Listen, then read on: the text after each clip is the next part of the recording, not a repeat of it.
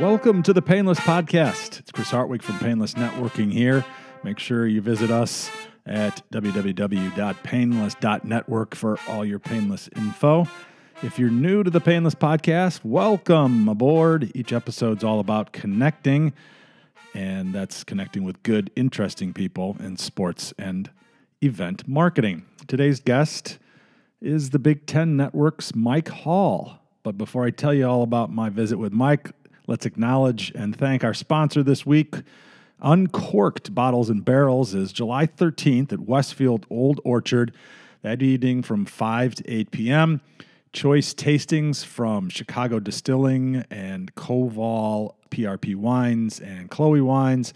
And they're pairing all those delicious beverages with generous food samples from Roka Akor, Shake Shack, Nando's, Blaze Pizza, Maggiano's, McCormick and Schmick's, Noodles and Company, Epic Burger, Cinnabon, and more.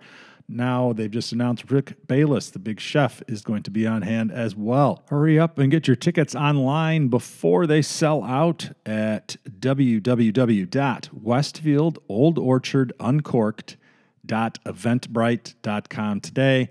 That's right, get on Eventbrite and look up Westfield Old Orchard Uncorked and get those tickets today, only $30 in advance. It's going to be a great time, but you must be 21 to attend. All right, fellow Glen Ellyn native, Mike Hall. Hey now, second Glenbard West Hilltopper podcast after Sean True. Third total, including myself. Hello. All right, we have fun talking with Mike about Dream Job, uh, Scott Van Pelt's advice for avoiding sabotage for his first sports center, uh, which new football, uh, Big Ten football head coach threw him around like a rag doll. Uh, much, much more. It's a great time. Follow Mike on Twitter at BTN Mike Hall. The BTN is at Big Ten Network. Recorded June 12th at BTN Chicago headquarters. Let's get connected with Mike Hall. Hello and welcome to the Painless Podcast today with the Chicago, let's let's be more accurate, Glen Ellyn native Mike Hall. He's currently seen just about everywhere on uh, BTN, Big Ten Network. Welcome to your uh, maiden Painless Podcast, Mike. We'll see if we'll have you back again. you know, before we before we get into the Wayback Machine, let's give everybody a little bit of the background. It's hard to believe it's coming up. We were just talking about this before we turned on. That that's the 10th anniversary coming up this summer of BTN. But what's your what's your current role? I mean, you have a lot of them, but what's your focus right now? Um, so I'll do our mostly our studio work. Uh, so if you're watching a football or a basketball game, uh, the pregame, the halftime, the postgame show, I'll do that. Um, we'll do regular weekday studio shows that are more like just a daily talk show, like it's called BTN Live or Football and Beyond.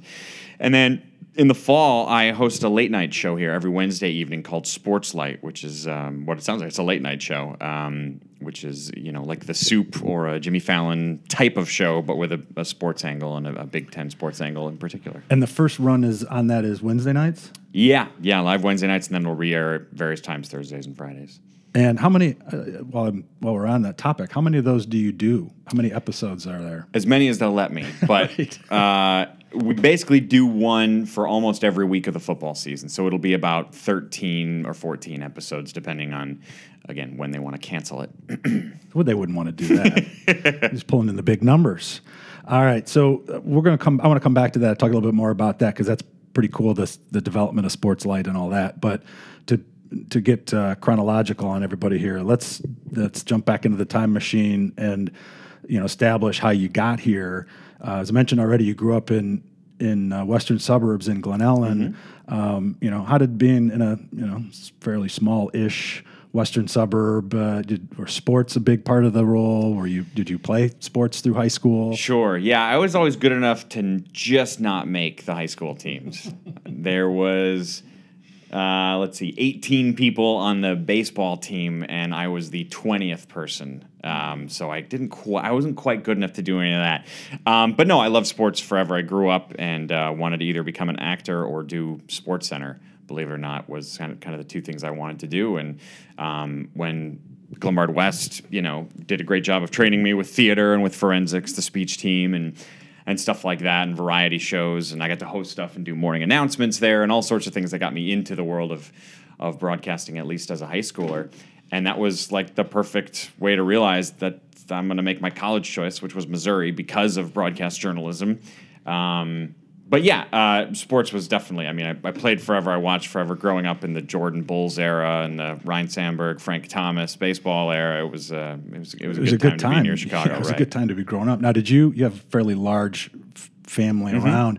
Were you you know, were you putting on broadcasts at the dinner table or at the family gatherings? Yeah, I don't or- think they would have stood for that. Um, Yeah, shut up, Mike. no, I mean I did more like I would. Um, I, the Glen Ellyn News was the local paper that I would.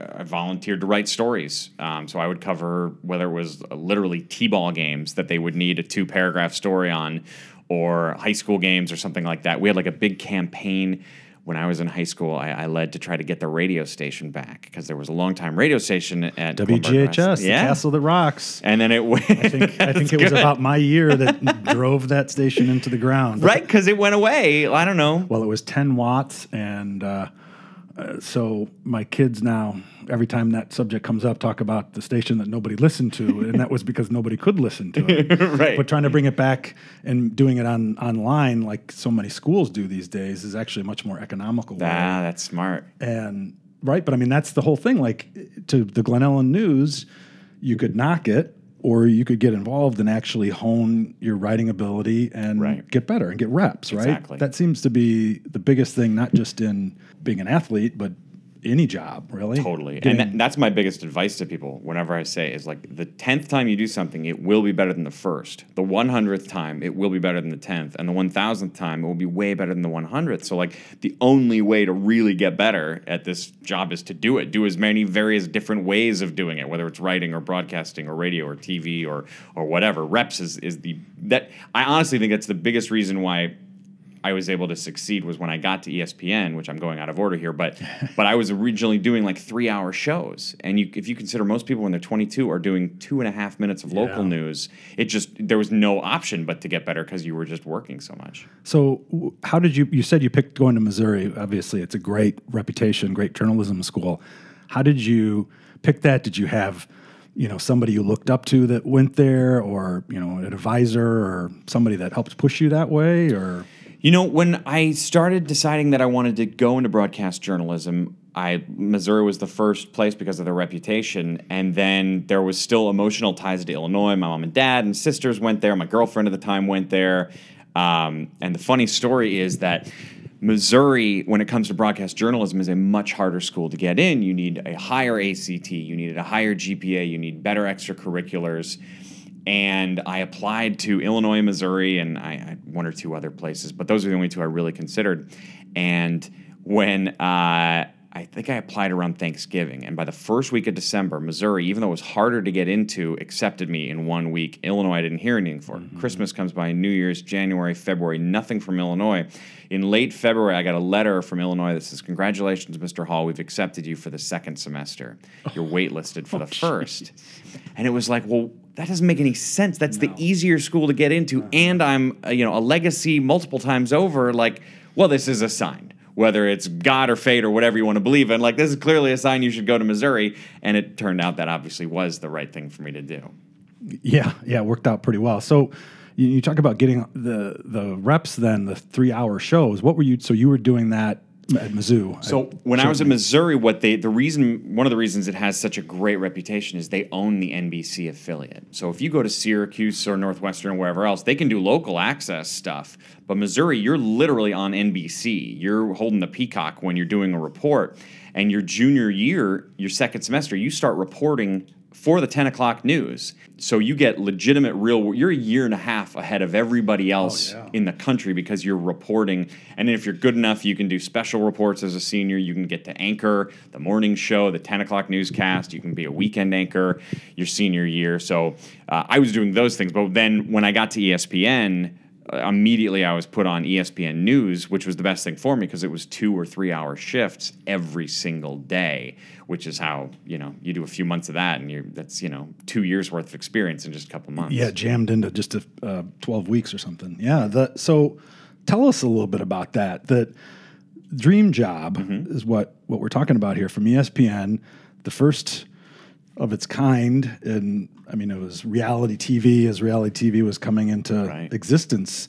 And they were going to award the one winner, right? It wasn't even multiple positions. It was the one winner was going to get a one year contract, Yeah, right? to be a sports center anchor. to be on uh, ESPN.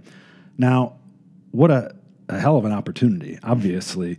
Now, was that something that you know you were dreaming of being a sports center anchor when you heard about it? Were you, you know, did you think, oh, that's for me, and I'm going to go get it, or ah, this can't happen? Is there a funny story there? How Oh, did you end up getting all the way to even be considered to be on, you know, in the final group of contestants? As a 21 year old, when it came out, I was nowhere near arrogant enough to think that I could ever win that thing.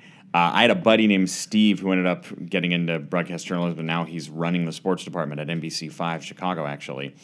And it was like September of our senior year, and um, a girl named Katie sent me, who I was friends with, sent me an email, and their text of it, it was a forward of the Dream Job audition in St. Louis, and she said, "This is perfect for you. If you don't do this, I'm going to hurt you." which was really funny. But then I was like, you know, again, it's a needle in a haystack. It's it's not really worth my time. At the end of the day, a different girl named Maral sent me a forwarded email for Dream Job and says, I swear the text said, "This is perfect for you. If you don't do this, I will hurt you." And it was again another one of those like, well, I guess I'm, there's a sign if that's the exact same text from two totally different people. So I got my buddy Steve, and we at 6 a.m. just woke up, drove to St. Louis. It was in a bar, and it was like various, you know, sometimes it was trivia questions you answered, and sometimes you had to, you had to write something and read it on camera. And they they invited three out of our group of ten to go upstairs, where there was like an elongated um, uh, tryout process, and Steve and I were in that. And then at the end, they said, "We'll call you in three weeks if you made the Chicago regionals." And it was like, well, whatever. I mean, that was a fun thing. We're going to be home by eleven o'clock. We can still, you know, it's a Saturday and the football. We'll make the football game and go drinking or whatever, you know, you're going to do. And three weeks went by, and I just get a phone call on like uh, Tuesday night that said, "Be in Chicago on Thursday" or something. And so, okay, and I drove up to Chicago, and that was the the Chicago regionals where I met Stuart Scott for the first time, and um, and the the funny thing is, the only thing they told you to do was they said bring two minutes of whatever you want to say why you should be a Sports Center anchor. And so I figured, well, everybody's gonna probably write a you know an essay or something. So I was like, I got to do something different. So I was very bad at playing guitar, but I was like, I'm gonna play guitar, and it'll show I'm creative or blah blah blah. Uh-huh. And I was like, I do I did improv in college at the time, and I was like, well, I want to show that I can think on my feet. So I'm gonna write one minute of a song, and then I'm gonna improvise the second minute. And so the I'm making a short story long here, but I basically the premise of my song was Pete Rose was coaching a baseball team and they were terrible. And then my suggestion would be why are they terrible? And then I would improvise about it. So I knew like three chords on a guitar and I played this the night before I had my minute written out and I asked my mom, I, I'm practicing for her, I say, Why are they so terrible? And she says, Because they're not very good. And I was like, okay. It's not really, you know, I'm used to improv crowd suggestions where the answer is going to be they have bowling balls for feet or, or whatever, and they're not very good. And so I tried it and it didn't work. And I called my Uncle Grant and I tried it for him, and he's like, because the sun's in their eyes. And I was like, boy, that's not going to work. I don't know. And now I'm stressing out like, eh, am I going to blow this? This is going to be a total bomb at the thing because this isn't an improv audience. This is just ESPN executives. but I decided it's too late, so I'm just going to plow through. So I meet Stuart. He's super nice to me for, for no reason. He was just really nice to me. And we get to my thing, and I it turns out, by the way, 35 people, 34 of them wrote an essay. I was the one person who didn't write an essay. And so I got my guitar, and so I, I did my thing. And as I'm about to start, Stuart goes, "Hang on a second. And there's an entire back row of like 25 people of ESPN executives and producers there. and Stuart comes out from the darkness, grabs a chair, turns it around AC Slater style, and sits down oh, in front of me. And he was like, "I want to hear this, man." But it was the best thing ever because instead of being a faraway audience that was intimidating, there's a guy right there that I can look at and make eye contact with. So I do my minute song uh, and I brace myself for a bad answer and I look to everybody and I say, okay, what is wrong with this baseball team? Why aren't they winning? And Stuart doesn't wait a second. He goes, because they're all addicted to crack. and it was exactly what I needed. And I could make a, I made a joke about a crack of a bat being confusing and what was really in the rosin bag on the pitcher's mound. And, and it was perfect. And I crushed it and and it was all the confidence in the world. And it was it was just a, a, great great sign. And anyway, so I made the New York Nationals a month later. Fly to Manhattan. You do a couple things there. I got to interview Barry Sanders.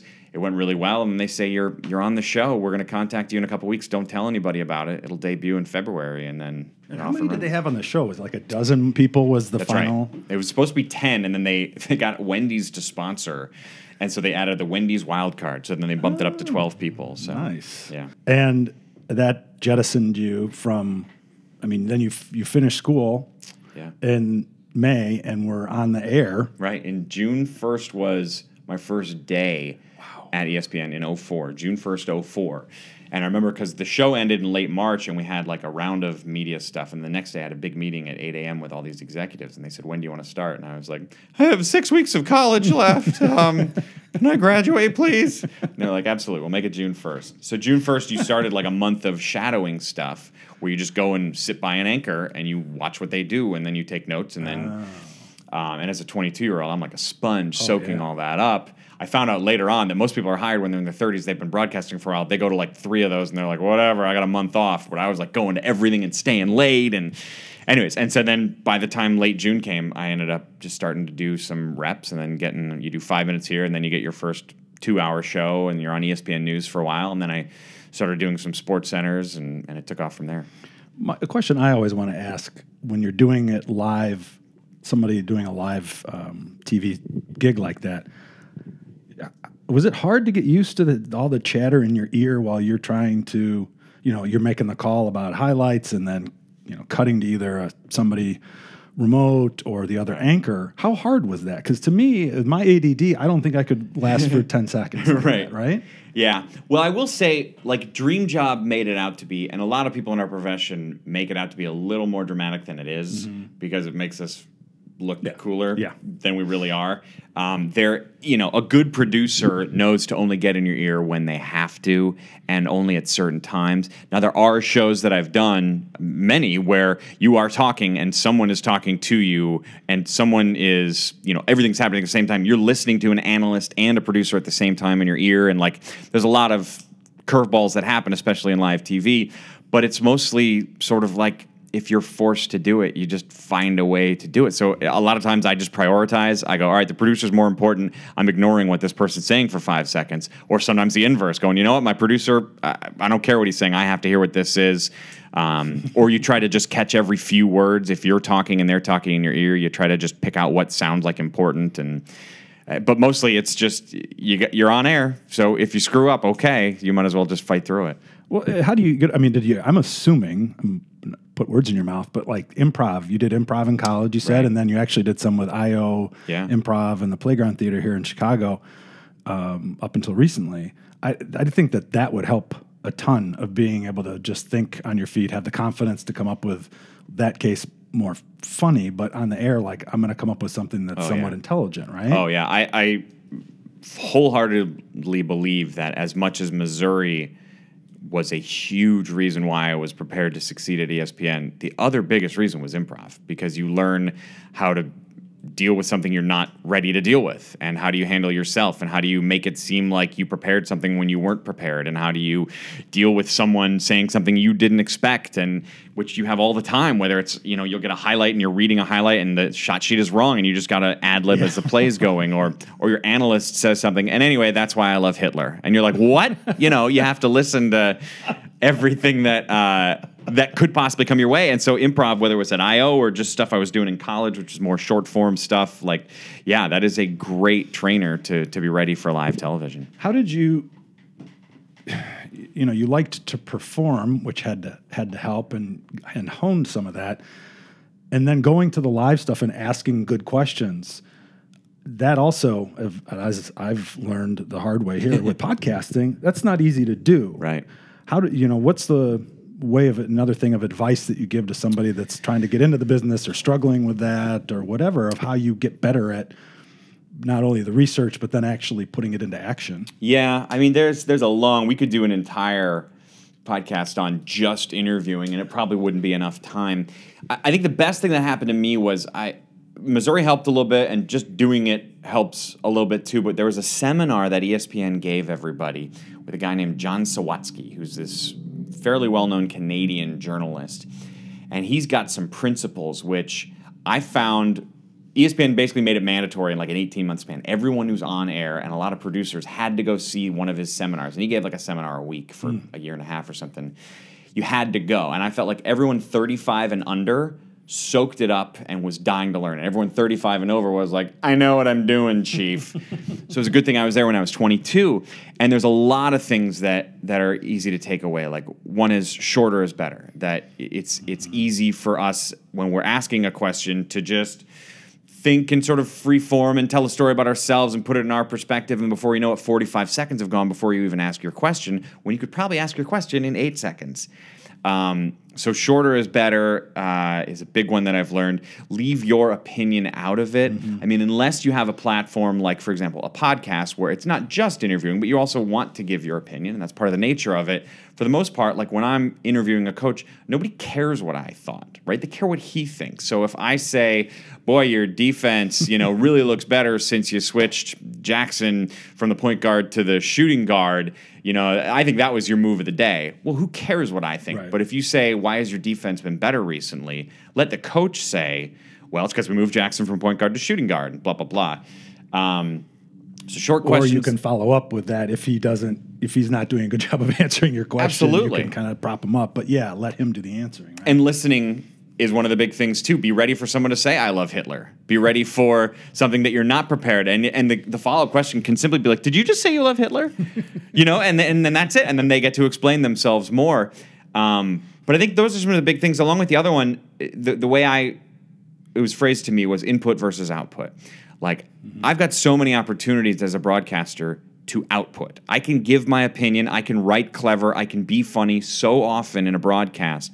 But in an interview, I don't have a big enough ego to make it all about you. Like make a shorter question, make it just about that person. If you want to respond when you're done with your analyst or or off air or something like that, that's great. But for the most part, let your interview be the time to get input, to get the other person to say something. It's like if you watch, even great people do it, like 60 Minutes a lot of the time. If you watch it, they'll go like, and was that when you were the most scared of your life? And they go, that's when I was the most scared of my life. Well, yeah, you just told them the words you wanted them to say. That's not necessarily genuinely how they feel. So if you said, How did you feel when that happened? If they say that was the most scared I've ever been in my life, great. But if they go, You know, it was scary, but I've been through a lot other. But the common, like, just decent human being thing is if someone gives you something, you you take it. And so if they say, "Was that the scared you've most scared you've ever been?" You say, "Yeah, that was the most scared I've ever been," because that's. But it's not really their words. It's not genuine. All right. So when you officially started, as I read from Wikipedia, which as we talked about isn't uh, totally accurate, but um, you got enough people messing around with your page. But, but uh, high school buddies are for. officially, yes, officially starting uh, uh, the July twentieth, two thousand four, one a.m. Sports Center with Linda Cohn. Mm-hmm. Was that the most scared you had been in your life? Yeah, nice. That boy, it's up there. I mean, it was up there with, you know, the Dream Job finale and um, uh, probably my wedding day. Um, that was a joke. Um, but um, yeah, because you know the other funny thing was like Scott Van Pelt and a couple other anchors gave me some friendly but terrifying warnings of like you need to know you're 22 and there are kids here who are 28 and have been here for six years and are dying to get on air and haven't had it and they're ticked at you. And and it's not doesn't matter that it's not your fault. The point is you're the beneficiary of this thing they couldn't be a part of because they were employees here they're going to probably try to screw up your shot sheets. They're going to try to give you bad information. Someone might write something in the teleprompter that isn't supposed to be there to see you screw up. Now, none of that happened. Yeah. It turned out none of that happened, but that was in the back of my mind, along with the fact that there's all sorts of ESPN press releases and media coverage. There were two weeks of commercials that were running. There, there's a, a funny story where one producer, as I was walking by the pod, so two weeks out, they started running a promo. Mike Hall's debut in Sports Center coming up July 20th or whatever. And it was once a show. Every Sports Center had to oh. have it. Then the week before, it was twice a show. Oh. Every Sports Center had to have it. And one producer said, like, Mike, you better be good, man. I'm so tired of running your damn promo.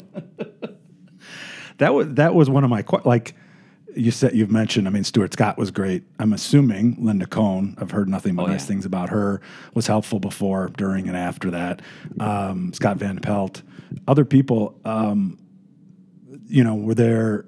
What was other any other types of advice? I guess that any of those folks gave that you know is good to pass on. Sure. I mean, I, w- I was lucky. John Anderson um, still is a good friend of mine. He was a mentor, another Missouri guy. Uh, Matt Winer, I did some broadcasts with before he went to Turner. Um, Bob Ley has been really good to me. Uh, we did a couple sports centers together. Um, but in terms of advice, I mean, I really did get a lot of advice from Stuart, like even little things, just about like the concept of fame and how it can be weird and how you know he told me like you know you're gonna have some level of fame and who knows how much it'll be and who knows how long it'll last, but never expect it and always appreciate it when you get it. He was like, it will change your life in some ways. I'm not saying it's a bad thing. I'm not saying Crimea River, but it will change your life in certain ways. So just be ready for it and don't let it get to your head. You know, he was really good at, at life lessons like that. John Anderson's been really good at sort of like day to day journalism types of stuff. I, I went to um, him a few times when I was leaving ESPN to come here to BTN for some advice. Um, you know, there's some fact checking things I would go to him on. Um, trying to think of like other generic advice that. Oh, you know, one of the things there's no wasn't from one person in particular, but it was from sort of an array of people. Was the concept of being low maintenance that there is a research department at ESPN or at BTN, and I could go to them for every research question. I could also take a minute and a half and try to find it myself. And why wouldn't you want to do that? And then that allows your researcher to not be babying you, but to go make something else for the show that could be better if you had that extra 90 seconds. And so that's sort of, you know, I, I there are some places in the world where the producers have to not only produce the show but write stuff for the anchors. And like unless it's a bizarre situation, I almost never a producer almost never writes for me. Right. Um, and so things like that are, you know, just be low maintenance. Be able to do as many things as possible on your own, and then you'll be better for everybody else because they can focus on their job instead of trying to do yours. Well, right. And I think it's probably, at least I know in my case, the visual piece of it that you actually look it up, then it's burned that much more into your Right. memory. You may have to make better. notes and it. Yeah. Yeah. That makes sense. So you then were um, one of the primary, one of the first, if not the first names at uh, when ESPNU was launched Yeah. and you moved to Charlotte and did that for a couple years. Um, and I'm assuming, again, not to put words in your mouth, but then because of the content that they had and it wasn't as big of a staff, it probably gave you even that much more in terms of reps, right? Oh yeah, it was. I was the only full time anchor there. Oh, really? When we launched, yeah. huh. We had a great guy named Mike that. Mm-hmm. Gleason who was down there who did some uh, part time stuff and some film, but I was our only full time guy, and so yeah, the good and the bad. The bad was I got burned out quickly. Uh-huh. Because I was doing everything. The good thing is it forced me to get better. And we would do, you know, you'd be on air until two or three in the morning and you'd be you know, you do four half times in one day and you do three fills in between games and then you do an hour post game show and there'd be screw ups. You'd have to stay late and do another half hour again live because stuff went wrong and and the next day you're back in at noon and you're going to be on air till midnight again and blah blah blah. I'm not saying feel bad for me, but No, it was right. it was a, a a lot going on. And to your point, like it made me get better because I had to do more things, different things that stretched my abilities. I started to learn at ESPNU how to not use a teleprompter because there were just so many shows there wasn't time to do writing. And so then I had to learn how to improvise a lead in and make it sound like something that was well written, hopefully. Um, learn how to read a shot sheet when you don't get it beforehand. I, at the Sports Center, you would get your shot sheets, and you sometimes might have a couple hours to look at the highlight if you wanted to. At ESPN News, it was a little more frantic, but E ESPNU was a place where it was really like you're getting 12 shot sheets in the next half hour, and you're not going to know what's on them. So just be ready to read it for the first time live. Right. And how to make that not sound like you're reading, and how to make it still have character and flavor, and, and How blah, did blah, you, blah. you know, going back, you talk about being low maintenance. How, how did you then, did you go back to the producers or researchers? I'm assuming there was some dialogue like, hey, can you give it to me? You know, when you're, when you're writing, you know, don't use these words or, you know, anything like that. Were you able to coach them or was it? a little bit like on like on shot sheets i keep saying so that's like if you're watching a highlight of of a football game the anchor has a piece of paper and each piece of paper basically has three plays worth on it so if you have a long highlight you might have nine pieces of paper for just that highlight and it's basically cut into boxes it'll say the setup so it's you know first play of the first quarter and the second box is what happened you know johnson drops back and throws an 80 yard bomb to phillips and then the third box tells you the result. So it's like and with that chicago leads seven to nothing. That's what one play would look like. Well some people put in a lot of statistics when they're making a shot sheet or they put in their own sense of humor or flair to it or or something. Some people don't put anything in and you kind of do have to find your rhythm of like Yeah. what is the appropriate way where i need to do the best to deliver what they think the point of the of the highlight is, but they also need to serve me, so I'm not reading a mile of stuff right away. And so, I mean, the general gist I have was give me a statistic if it's interesting, but otherwise just like bare bones it. Let me mm. just give me name and what happens, and then you know for example, you don't want to put in booyah in a shot sheet because that's not my phrase, that's Stuart's. so let me come up with whatever things I want to do in the moment, and you just give me the, the meat and potatoes of what it is. Yeah, that would be um, that wouldn't be good Yeah. to have uh, you the being the booyah, trying to be this booyah junior or something. Right. So so a couple years with ESPNU, and then BTN launched, Mm-hmm. and is is the timing just fortuitous? Were you looking to come back? Was it? you know, Both. how did it happen? Both. It was I had a when I went to ESPNU, they signed me to a two year extension, and by the time that was done, like I was saying, I was 25, but I felt 35. Yeah. Um, and again, I'm not complaining about the job, but it was you know I went on like two dates in two years, and you know That had nothing to do with the hours. I no, that was just the face. The face is why the women said no. Um, you know, but you work odd hours, and most people, when they're at ESPN, they've been in the field for a long time, so they are married already, and they have kids, and they don't need to be social. Whereas, like, I felt like a, the oldest 25 year old in the world, and I was fine. But whenever anyone asked me how I was doing, I would be like, fine. And I was like, I think I should be more than fine after a while. I think you should go through that if, you know, most people in their jobs, a lot of people have a lot tougher jobs than I ever had. And I think that's good to know what your limits are and everything. But at some point, I was like, I don't think I want to do this for 30 more years. I might as well get out while I'm in my 20s. And so, what I wanted to do was to stay at ESPN for obvious reasons, but get some flexibility. And it was a funny, you know, the guy who was negotiating my deal isn't there anymore, but it was very hardline business, yes, no. And I was like, I, you know, can I take less money and get more vacation days? And they said, well, we'll give you ten thousand more dollars. And I was like, no, can, can- I'll take I'll take a pay cut if we can maybe get another anchor in here so I can get one day a week off. And they said, we'll give you a fifteen thousand dollar raise. And it was like, I'm not. I'm talking to a wall here.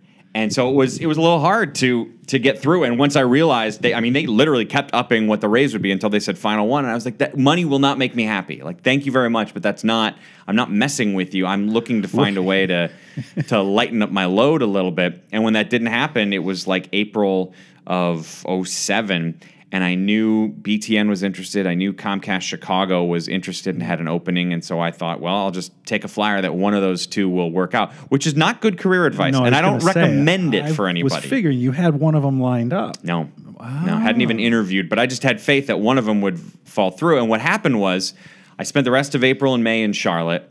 I moved to Chicago, and like for the first three or four weeks living in Chicago, I mean, it was heaven. You're in Chicago in the mm-hmm. summer, you don't have a job. I'm 25, I'm surrounded by buddies, and everything's great. And I'm doing improv on the side and all this wonderful stuff. And then by the time mid July came, it was, What did you do, you moron? you're not going to have any job. And then I, I ended up doing interviews at BTN and Comcast. And long story short, both of them offered me within a three hour span. Oh, wow. So I was then ended up able to pick between the two and picked this one and it ended up being the best thing for me. And but yeah, I don't recommend people leaving a job before they have one unless uh, it's like what's the old saying about a monkey in a forest? He never lets go of one branch before he has a firm grasp on another one. Um, I don't know. I've never heard that one before. well, I used to be a monkey, and that was my former life. And trust me, that's what we do when we swing.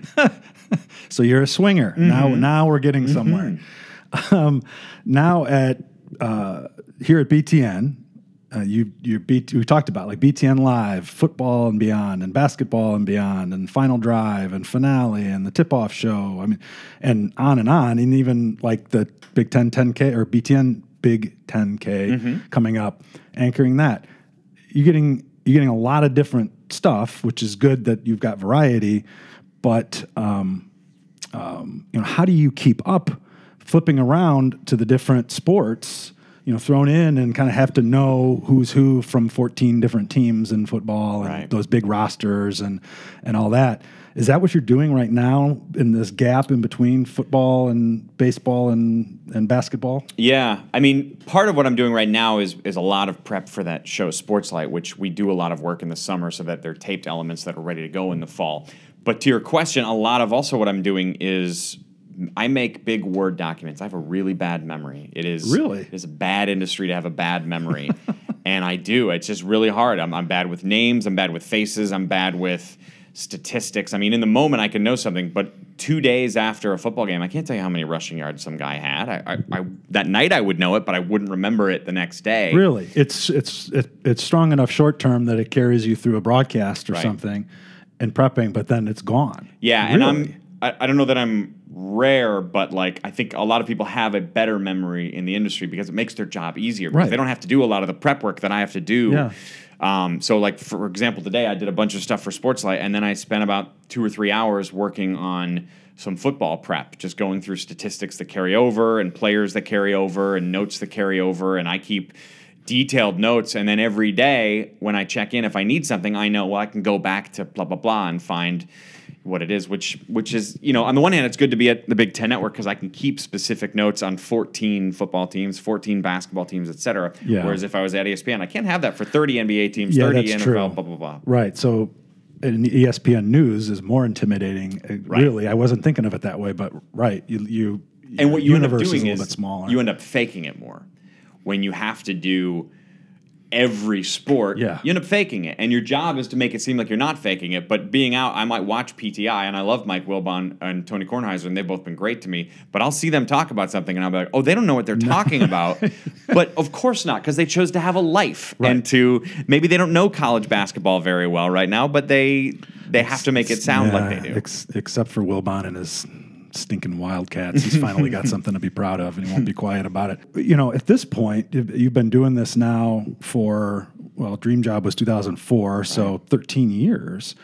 What do you do to um, continue to improve? You know, you got Mark Silverman come over and tap you on the shoulder and say, "Hey, buddy, let's go and watch some tape." Or, you know, how do you do that here to get feedback from other people? Do you have mentors here or outside BTN? Uh, You know, what's what keeps you fresh? What keeps you moving forward? Yeah, there's there's not as much feedback. I, I've learned in the industry, it's really hard to get feedback. Um, a lot of the people who become executives never did the job of being on air Mm-hmm. before. They were in various things. They were producers. They were in sales. They were in Yeah, a lot of them coming from sales side, right? Totally.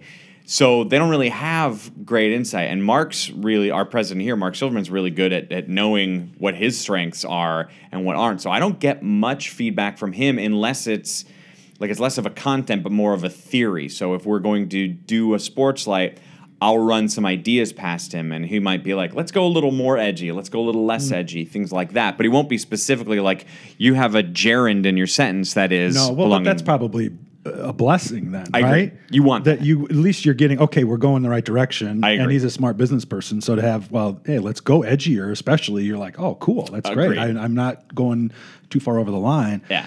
Um, tell us like sports light. You get to be more of, for lack of a better word, yourself, right? Right. It's a little more long form, if you will. That um, how did that come about? Was where was the genesis of the idea? Were you at the front end of that, and how much have you pushed for different topics and guests? Uh, Yeah, we had I had an idea like 3 years ago to do something of a variety type show. Um, not necessarily like a Flip Wilson variety, but in the concept of like let's just show personalities Yeah. more. And part of the idea was to literally steal what Jimmy Fallon had been doing, which is like playing games. He'll have three actors on and they'll play catchphrase. And I was like, well, we could have three Wisconsin Badger football players Right. on and play catchphrase. And and the whole point is I want to show their personality. And that's a great way to let people's guard down. And and so it came from a place of I think we do a really good job of X's and O's at BTN, but I don't know how great we do at having fun and showing personality. This is a, a few years back. And it's funny because it happened to coincide when Mark Silverman sort of felt the same way too.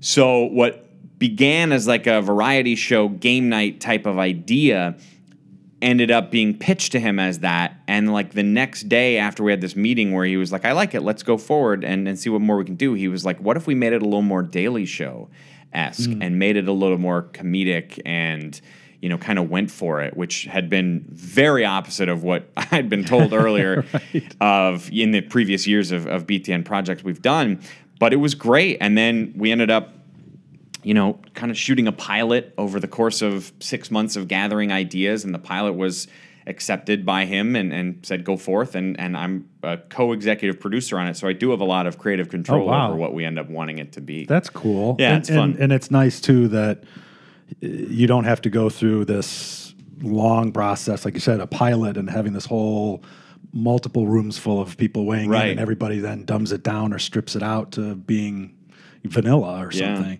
Um, which is the segment with? Um, oh, now I'm blanking on. Is it is it Tom Tom Allen from Indiana? Yeah. D- and he throws you on the on the couch cushions wrestling. So- is that a sports light segment? That was for sports light. we were in Indiana about a month ago, and we were taping like five or six segments, which we'll have to air in the fall. And we, uh, through some contacts, found out that he used to be a wrestler and that he really likes messing around with people. And I'm very not strong. he appeared to really enjoy messing around with you. Man, he had a little too much fun with that. He chucked you around like a you know wet rag doll. Yeah, yeah. No, good research on your part because we, we had the video and we put it out there right away. I mean, it briefly knocked the wind out of me to have a current Big Ten football coach. And everybody and else throw was really you know enjoying themselves. No one was helping you were- me, Chris. No, oh, no. Not one person offered a hand.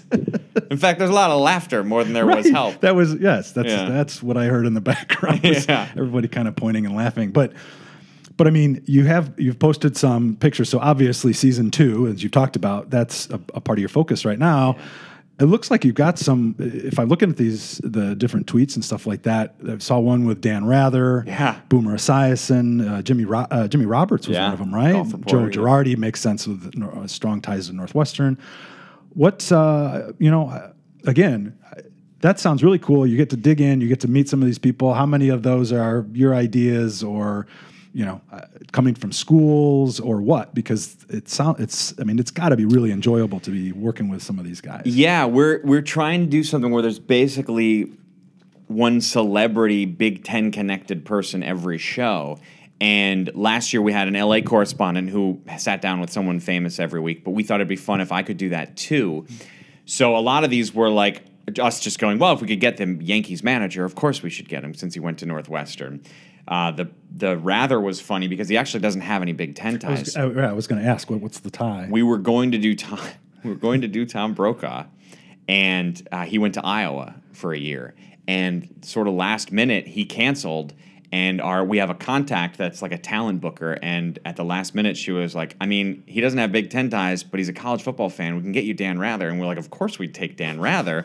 Let's make it work, even though it's not a Big Ten connection." So we did the interview and made it about college football and him as a fan, and like, I mean, there's some really fun. He was super funny for a guy in his mid 80s. I couldn't Well, believe he's how quick he he's was. so sh- he's still s- just sharp as a tack. You Yeah. you see him on Facebook. That I mean, he's he's fired up right now about what's going on in DC. But he's prolific amount of content, uh, for lack of a better word, that he's putting out. So obviously, he's still on his uh, game. No pun intended. Mm-hmm. Um, so um, next question is veering off more into personal. Now we talked a little bit about you've done improv and some of those things. Those that's taken a little bit of a back seat because now you're sorry, ladies, but you're you're married now That's true. and have a one year old son, right?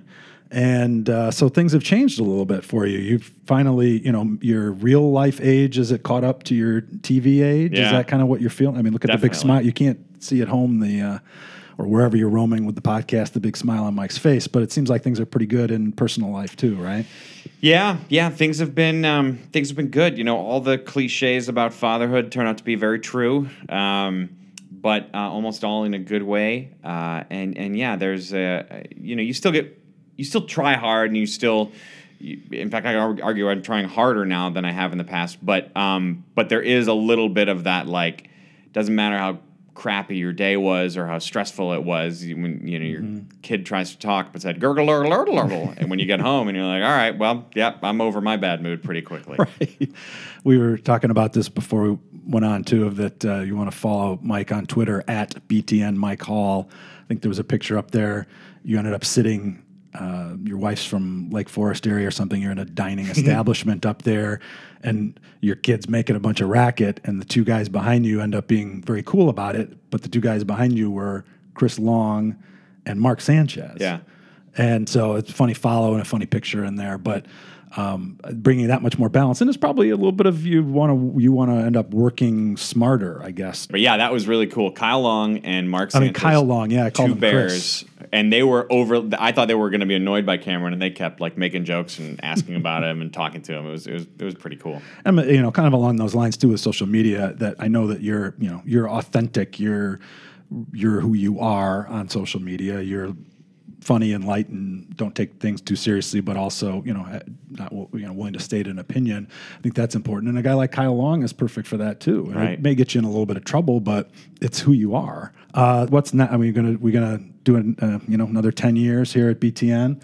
We're gonna take over from Jimmy Kimmel. Uh, what what's next? Yeah, I don't know. I mean, uh, I'm happy here. I got a couple years left on my deal. Um, you know, it's a great town. It's a really good job. I work with a lot of really good, hardworking people who make me look a lot better than I am. Um, and especially with the sports light opportunity, I'm creatively fulfilled right now. So I've never had a good answer when someone uh, very understandably would ask what's next because I mean, A, I had no idea Dream Job would happen. B, I had no idea ESPNU would happen because it didn't exist.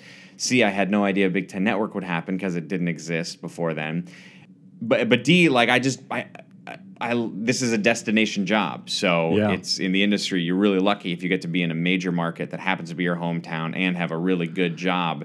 So I'm pretty good right now. Right. Uh, Well, I mean, you look at you and Dave Dave Revsine. Both have been here since the beginning, right? There's not a real reason to to leave. It's nice. It's a good atmosphere, kind of a little bit of family here, and and uh, and then like you said, I mean, you've got everything else. Literally, your family's around here. Right.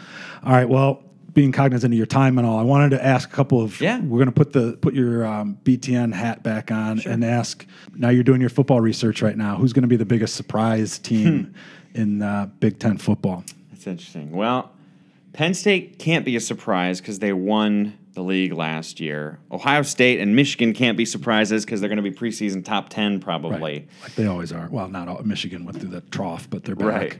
I mean, can you count Wisconsin as a surprise? I mean, they win 10 games every year, but nobody talks about them. No, it's the same thing with them in basketball. That okay, they lose all these guys again, and they're gonna they're not gonna be good, and they change their coach, and they continue to they have a program. Yeah. right? Maybe Minnesota's a better answer. PJ Fleck is the is the head coach. Uh, Yeah. It's his first year, and they had a surprisingly good team last year that didn't get a ton of publicity. And now they got him, and, and if he can bring his motivational skills, which were wonderful at his last job, Yeah. to Minnesota, maybe they could surprise people and win ten games this year. Yeah, I'm curious to see if that'll stick. Uh, Right? I think they'll. because it's a whole different level now. Right, and it's he worked the magic rowing the boat up in That's up in. Western Michigan, but it'll be interesting to see that you know is it going to be a year or two or ten years or something, and is he using it as a stepping stone to somewhere else? We'll see. As an uh, bias towards the Illini, I'm, I'm hoping at least he can stay if he's not successful. you like Lovie? I, I I love Lovie. I think for what Illinois needs is just has been too much upheaval and inconsistency at U of I, and he brings a sense of uh, legitimacy and stability and doing things the right way. That it's not going to be pretty this year. Um, I mean, it's unbelievable. It's like forty freshmen between red shirts in the new class Right.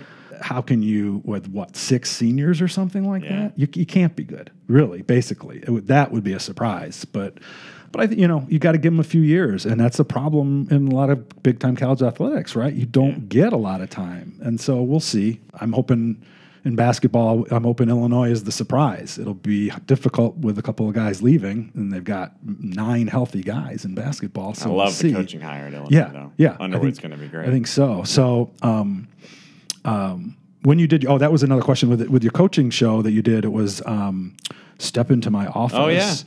Um, wh- who's the funny the coach that you know as a guy like uh, I don't want to take your answer. Then I'm not going to even say it. I might guess that somebody that was actually surprisingly funny. They seem so serious and so intense. That's probably most of the guys. are Yeah, like their football coaches are an interesting breed. I mean, Bret Bielema was great. He showed up in shorts and flip flops while everybody else was kind of, you know, either school attire or was a suit of some sort.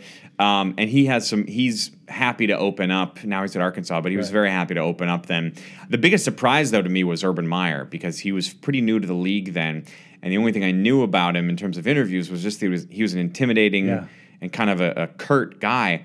And I found him to be wonderful. He gave really thoughtful answers. He gave, you know, it was one of those things where you ask him, he didn't just answer right away. He would look up for a second and go, you know, I think that, and he would like Right. try to give you a good, thoughtful answer, which was more than you can ask for Right. with most people. Um, and I feel like he might have a reputation of a, of a hard ass or like a, a tough guy, but like I found him to be genuinely respectful. As long as you weren't wasting his time, he wasn't going to waste yours, and that was really great. So you go in prepared and give good questions, you're going to get good stuff back. Exactly. And is there? I guess uh, here's the last question: Was it was a Mizzou guy, but has that made it easier to cover across the Big Ten because you don't quite have as you know? I mean, you got a little bit of an Illinois fandom of growing up, but has it made it easier then because there's not a bias towards one particular school? Yeah, I mean, I, I did learn quickly at Sports Center. I mean, I would do Missouri highlights and Sports Center. I would do them at E ESPNU, and like you know the the way that I think John Anderson told me because he was a Mizzou guy too. He's way more passionate than I am, and I'm a pretty passionate guy about my alma mater. Was like, well, are you a professional? Because if you are, then don't show your bias on air, and it's just that easy. And it really is. Like, if you're good at your job and you know I, n- I can't alienate people by showing what I'm a fan of, then just don't, and you're fine with it. Um, and so it really it wasn't that hard for me to do. But the flip side is, it, you know, I can if something needs to be addressed in a negative light, I can do it, and nobody has any legitimate. Oh, you're just saying that Yeah, because you went to blah school. I don't have that, and there's there's no background of someone saying. Well, you don't like Indiana because you went to Illinois. Like, nope, I didn't. I don't have any bias against any school. I, I want them all to do well because it makes my job better. But if they do poorly, I have no problem right, pointing because out I'm sure happened. that the any of the basketball or football ana- um, analysts probably get a lot of that not for a good reason. Is that oh you whatever you went, you know Crispin oh you're just you know you're pushing for the Penn State Right. guys or Steve Bardo's pushing for the Illinois guys on and on and on. Like I listen a lot to Richard Deitsch's SI Sports Yeah. Media and it's the good announcers will tell you if half the people think you're calling in a favor, you know, Exactly. that's that's what's going to happen. The fans of one team are going to think you're always biased towards the other team. So Totally. just go do a good job. All right. Anything else? You know, do you? We didn't really talk about anything of any other activities that you're involved with or groups that you support. I like to put that out there if there's anything that. You know, you've got causes or anything like that um, that we didn't get to talk about today. You know, I don't have any great charity. I've done some stuff here and there with places. We talked about the uh, coaches, Positive Coaching Alliance. Positive Coaching Alliance. I've done things for them in the past. That there's been nothing that's necessarily like grabbed me that it is my my thing to do. Um, but I'm always looking. So if you got anything that, that you love and it needs help, I'm I'm all on board. oh. Everybody who listens to the end, they know they can bombard Mike with Good. with I, I respond requests. if if you're No, kind you- and nice on Twitter. I'll You- respond. So you- by all yep, means, you do. go ahead. Anything else? Did I miss anything? Any other parting words of wisdom for everybody? I don't. I'm. I think I'm pretty good. We covered a lot. Yeah. this was good. You co- are you co- you happy with this? Oh You God, no. all right? no, Okay, no, no, good. no. I'm not this either. was this was horrible. I hope you don't air this, but yeah, yeah. well, nobody will listen. I'm just glad it's done, Chris. Mike Hall, thank you so much for joining us today on the Painless Podcast. you bet. Well, I hope you enjoyed my sit down with Mike Hall. Great guy, very grounded, and uh, wish him nothing but success going forward, and I'm sure he'll have it. Uh, one more shout out to the sponsor. Please check out Uncorked Bottles and Barrels, July 13th, Westfield Old Orchard from 5 to 8 p.m. Sample some great whiskeys, wines, and delicious food. Proceeds, by the way, will benefit Greater Chicago Food Depository. It's going to be a fun time. I will see you there. Tickets and info, www